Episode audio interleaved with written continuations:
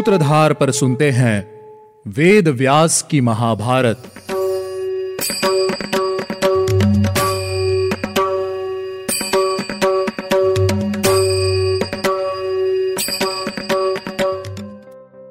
आज ही बड़ी जल्दी में आपके यहाँ नारद जी पधारेंगे। उनकी बातें सुनिए और उनकी आज्ञा का पालन कीजिए। हेलो लिसनर्स, स्वागत है आपका वेद व्यास की महाभारत सीजन फोर में। आज हम शुरुआत करेंगे हमारे फिफ्थ एपिसोड की। मैं हूं आपके साथ आपकी सूत्रधार मान्या शर्मा। आज के इस एपिसोड में हम जानेंगे कि खांडवप्रस्थ इंद्रप्रस्थ कैसे बना। लेकिन कथा को शुरू करने से पहले हम लेंगे एक छोटा सा रिकैप। पिछले एपिसोड में हमने पांडवों के हस्तिनापुर वापस लौटने की कथा सुनी।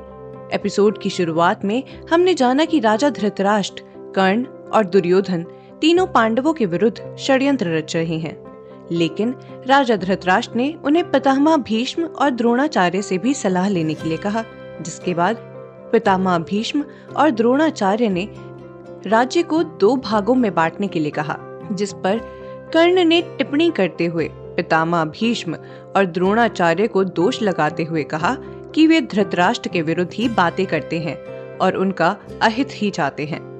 सभी की बातें सुनने के बाद राजा धृतराष्ट्र ने पांडवों को वापस बुलाने का निश्चय किया।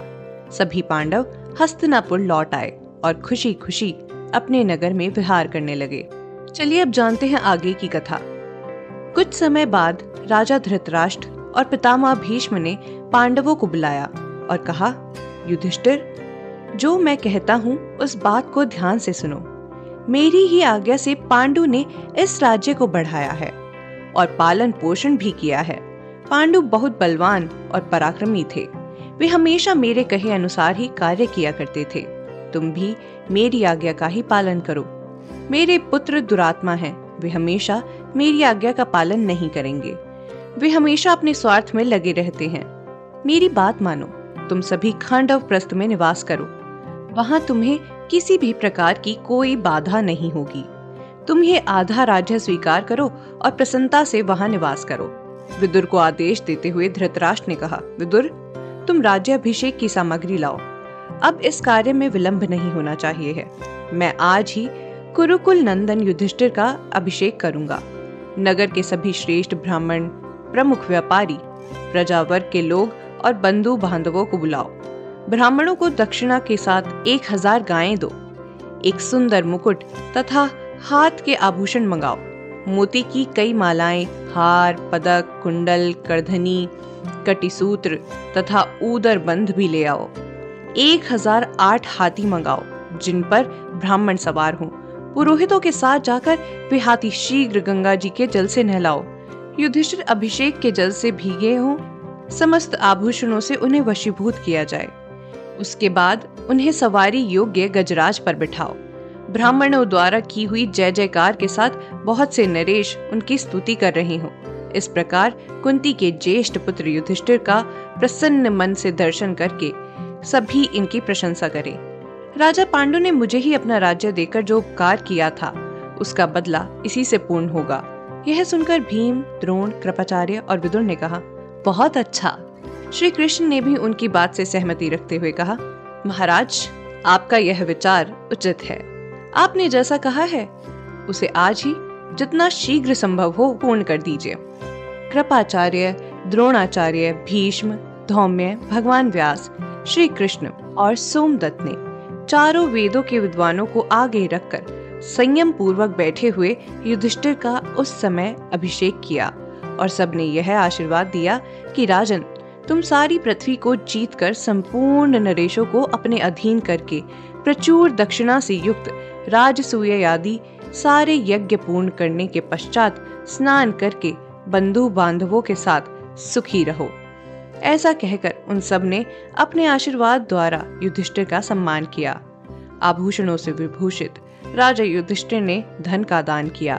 उस समय सब लोगों ने जय जयकार करके उनकी स्तुति की। राजाओं ने भी युधिष्ठिर का पूजन किया। फिर वे गजराज पर आरूढ़ हो श्वेत छत्र से सुशोभित हुए। उनके पीछे बहुत से मनुष्य चल रहे थे। वहीं यह सब देखकर दुर्योधन आदि धृतराष्ट्र के सभी पुत्र अपने भाइयों के साथ शोकातुर हो रहे थे। अपने पुत्रों को शोक में डूबा हुआ जानकर धृतराष्ट्र ने भगवान श्री कृष्ण और कौरवों के सामने राजा युधिष्ठिर से इस प्रकार कहा, तुमने वह राज्याभिषेक प्राप्त किया है जो किसी भी आम व्यक्ति के लिए दुर्लभ है। राजन, तुम राज्य पाकर कथार्थ हो गए। आज ही खांडवप्रस्थ चले जाओ। वहीं समस्त पौरव नरेशों की राजधानी थी। आगे चलकर मुनियों ने बुद्ध पुत्र के लोभ से खांडवप्रस्थ को नष्ट कर दिया था, इसीलिए तुम खांडवप्रस्थ नगर को दोबारा बसाओ और अपने राष्ट्र की वृद्धि करो। तुम में भक्ति रखने के कारण दूसरे लोग भी उस सुंदर नगर का आश्रय लेंगे। वह नगर तथा राष्ट्र समृद्धिशाली और धन धान्य से संपन्न है। तुम भाइयों सहित वहीं जाओ। राजा धृतराष्ट्र की बात मानकर पांडवों ने उन्हें प्रणाम किया और आधा राज्य पाकर वे खांडवप्रस्थ की ओर चले गए। असल में खांडवप्रस्थ भयंकर वन के रूप में था। देखते ही देखते वे खांडवप्रस्थ जा पहुंचे। पांडवों ने श्री कृष्ण सहित वहां जाकर उस स्थान को उत्तम स्वर्ग लोक की तरह शोभायान कर दिया। फिर भगवान वासुदेव ने देवराज इंद्र का चिंतन किया। उनके चिंतन करने पर इंद्रदेव ने बिना कहे ही उनके मन की बात जानकर विश्वकर्मा को इस प्रकार आज्ञा दी, विश्वकर्मन, आप जाकर खांडवप्रस्थ नगर का निर्माण करें। आज से वह दिव्य और रमणीय नगर इंद्रप्रस्थ के नाम से प्रसिद्ध होगा। इंद्रदेव की आज्ञा से विश्वकर्मा ने खांडवप्रस्थ में जाकर भगवान श्री कृष्ण को प्रणाम करके कहा, मेरे लिए क्या आज्ञा है? उनकी बात सुनकर भगवान श्री कृष्ण ने कहा, विश्वकर्मन, तुम कुरुराज युधिष्ठिर के लिए महेंद्रपुरी अर्थात इंद्रलोक के समान एक महान नगर का निर्माण करो। इंद्र के निश्चय किए हुए अनुसार वह इंद्रप्रस्थ कहलाएगा। अपने नगर में शांति कर्म करा के सभी पांडवों ने वेद व्यास जी को गवाह बनाकर नगर बसाने के लिए जमीन का नाप कराया। उसके चारों ओर समुद्र के जल से भरी हुई खाई बनाई गई, जो उस नगर की शोभा बढ़ा रही थी। श्वेत बादलों तथा चंद्रमा के समान उज्जवल चार दीवारी शोभा दे रही थी, जो अपनी ऊंचाई से आकाश मंडल को व्याप्त करके खड़ी थी। उस नगर के दरवाजे ऐसे जान पड़ते थे मानो दोनों पंख फैलाए गरुड़ खड़े हों। ऐसे अनेक बड़े बड़े फाटक मेघों की घटा के समान सुशोभित और मंदराचल के समान ऊंचे गोपुरों द्वारा वह नगर सब ओर से सुरक्षित था। युधिष्ठिर ने भगवान श्री कृष्ण के साथ सभी ब्राह्मणों का पूजन किया। धीरे धीरे वह नगर लोगों और गायों से संपन्न हो गया और दिनों दिन वहां खेती में वृद्धि होने लगी। युधिष्ठिर ने श्री कृष्ण से कहा, आपकी ही कृपा से मैंने राज्य प्राप्त किया है। आप ही हमारे माता पिता और इष्ट देव हैं। आप स्वयं समझकर जो करने योग्य कार्य हो वह हमसे कराएं। पांडवों के लिए जो अभिष्ट हो उसी कार्य को कराने के लिए आप हमें अनुमति दें। भगवान श्री कृष्ण ने कहा, आपको अपने ही प्रभाव से अपने ही धर्म के फल स्वरूप यह राज्य प्राप्त हुआ है। जो राज्य आपके बाप दादाओं का ही है वह आपको कैसे नहीं मिलता? धृतराष्ट्र के पुत्र दुराचारी हैं, वे पांडवों का क्या कर लेंगे? आप इच्छा अनुसार पृथ्वी का पालन कीजिए और सदा धर्म मर्यादा को धारण किए। संक्षेप में आपके लिए धर्म का उपदेश इतना ही है कि ब्राह्मणों की सेवा करिए। आज ही बड़ी जल्दी में आपके यहाँ नारद जी पधारेंगे। उनकी बातें सुनिए और उनकी आज्ञा का पालन कीजिए। ऐसा कहकर भगवान श्री कृष्ण माता कुंती के पास गए और इस प्रकार बोले, बुआ जी नमस्कार, अब मुझे आज्ञा दीजिए, मैं आपसे विदा लेने आया हूँ। कुंती ने कहा, केशव, तुम्हारे दर्शन मात्र से ही हमारे दुख दूर हो जाते हैं। तुम इन पांडवों को हमेशा याद रखना, ये तुम्हारे आशीर्वाद से ही फल फूल रहे हैं। भगवान श्री कृष्ण ने माता कुंती को प्रणाम किया और कहा, निश्चित ही मैं आपकी आज्ञा का पालन करूंगा। ऐसा कहकर श्री बलराम के साथ वे वहां से विदा लेकर द्वारकापुरी को लौट गए।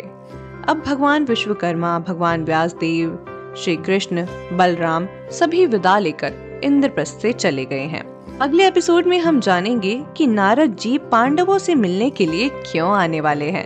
और अगर आप भी इस प्रश्न का उत्तर पाना चाहते हैं तो लौटिएगा हमारे अगले एपिसोड में। उम्मीद है आपको हमारा यह एपिसोड पसंद आया होगा। अगर आप इस एपिसोड से रिलेटेड कोई भी सवाल पूछना चाहते हैं तो हमारे social media platform Twitter, Facebook, Instagram पर हमसे संपर्क कर सकते हैं। हमारा सोशल मीडिया हैंडल है माय सूत्रधार। साथ ही साथ ऐसी ही अनेक रोचक पौराणिक कथाओं के वीडियो देखने के लिए आप डाउनलोड कर सकते हैं हमारी सूत्रधार ऐप। हमारी ऐप एंड्रॉइड और आईओएस दोनों यूजर्स के लिए उपलब्ध है। यहाँ आपको हर एक कहानी सुंदर चित्रण और सटीक फैक्ट्स के साथ मिलेगी। इसके अलावा आप श्री राम कथा, मिनी टेल्स पॉडकास्ट हिंदी और इंग्लिश, नल दमयंती प्रेम कथा हिंदी इंग्लिश तथा ऐसी ही अनेक कहानियाँ अपने मनपसंद ऑडियो प्लेटफॉर्म पर सुन सकते हैं। लिंक आपको डिस्क्रिप्शन में मिल जाएगा। मैं आपकी सूत्रधार मान्या शर्मा मिलूंगी आपसे अगले एपिसोड में। याद रखिएगा, हम हर सोमवार और शुक्रवार आपसे मिलते रहेंगे।